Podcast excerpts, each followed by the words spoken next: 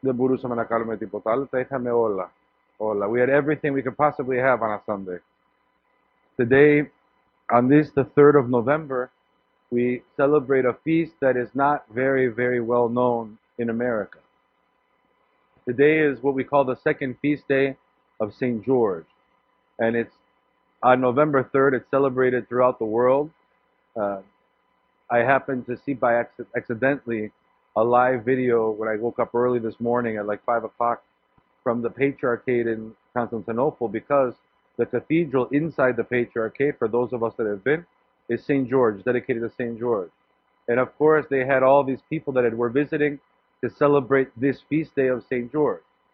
In America and in even many parts of Greece, we all know April 23rd, or if April 23rd falls before Pascha, the Monday after Pascha. And you see at this church, it's one of the few St. George's, so we get so many people that come and they, they fill up the solea and they fill up the downstairs community center and the stairwell and it's beautiful. But today is also a feast of St. George. Why? After St. George was martyred, St. George was a, a, a general, he had a high rank in the military, and Diocletian, the emperor, gave an ordinance that if you were a Christian, you had to convert. And if you didn't convert, you'd be in trouble. But the good news was, if you converted, you would increase your rank if you denounced Christianity.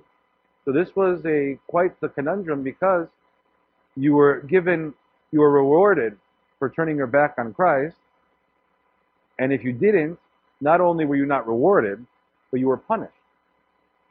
So people had families to consider, and they had elderly parents to consider. And St. George went in front of the ruler, Diocletian, imagine the courage, and he said to him, he didn't even know that George was a Christian, by the way.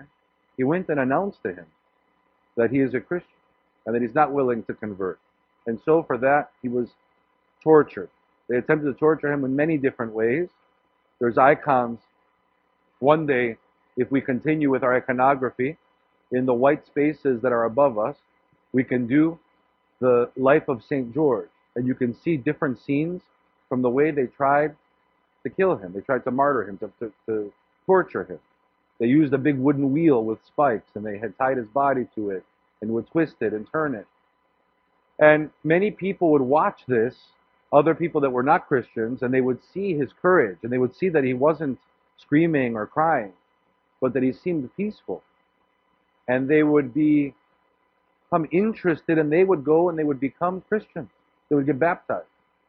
And that's why the fathers of the church, the saints say that the, the Orthodox Church is built on the martyrs. Most of the early converts were became Christians because they saw how the martyrs, how courageously and faithfully, how they stood up to persecution. And so after his death in 305 AD, his servant was told, he had told his servant that if I die, if they kill me, I want you to take my body to where my mother's where my mother grew up, where his uh, his estate was that he had given away. He had given his estate away to the poor, and that was in a city called Lydda. Lydda is almost directly in between Tel Aviv and Jerusalem today. And there in the city of Lydda, you can find the great church of St. George, where his body was buried around the year 320 AD. And it was placed in the tomb where it still stands today, where it still lays today. And there they built a great church, the Emperor Constantine. St. Constantine and Helen built a church there in the year 300. It stood until almost the year 1000. And then it was destroyed by one of the sultans that came to invade the Holy Land. It was rebuilt in the year 1100 and was finally torn down again around the year 1200, again by an invading uh, Muslim army that had come to take over the Holy Land. And there, the tombs, the tomb was still there, but there was no church. And in the year 1850, the Patriarchate of Jerusalem finally built the existing church that's there today. On the feast today, November 3rd, thousands and thousands and thousands of people travel and they go to the city of Lydda, and not just Christians, by the way. I would say there's more Muslims there than Christians because the Muslims, the Palestinians, have this great love mostly out of fear of St. George.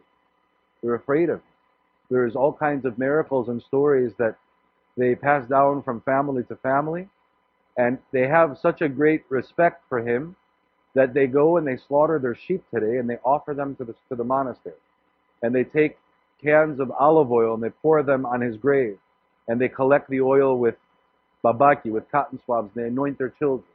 And so today, on this day, we remember the burial of the tomb of in the tomb of the relic of Saint George, one small piece of his relic from the Patriarchate of Jerusalem. We have been given here some years ago, and we have a very small relic from the saint whose name this church has, Saint George.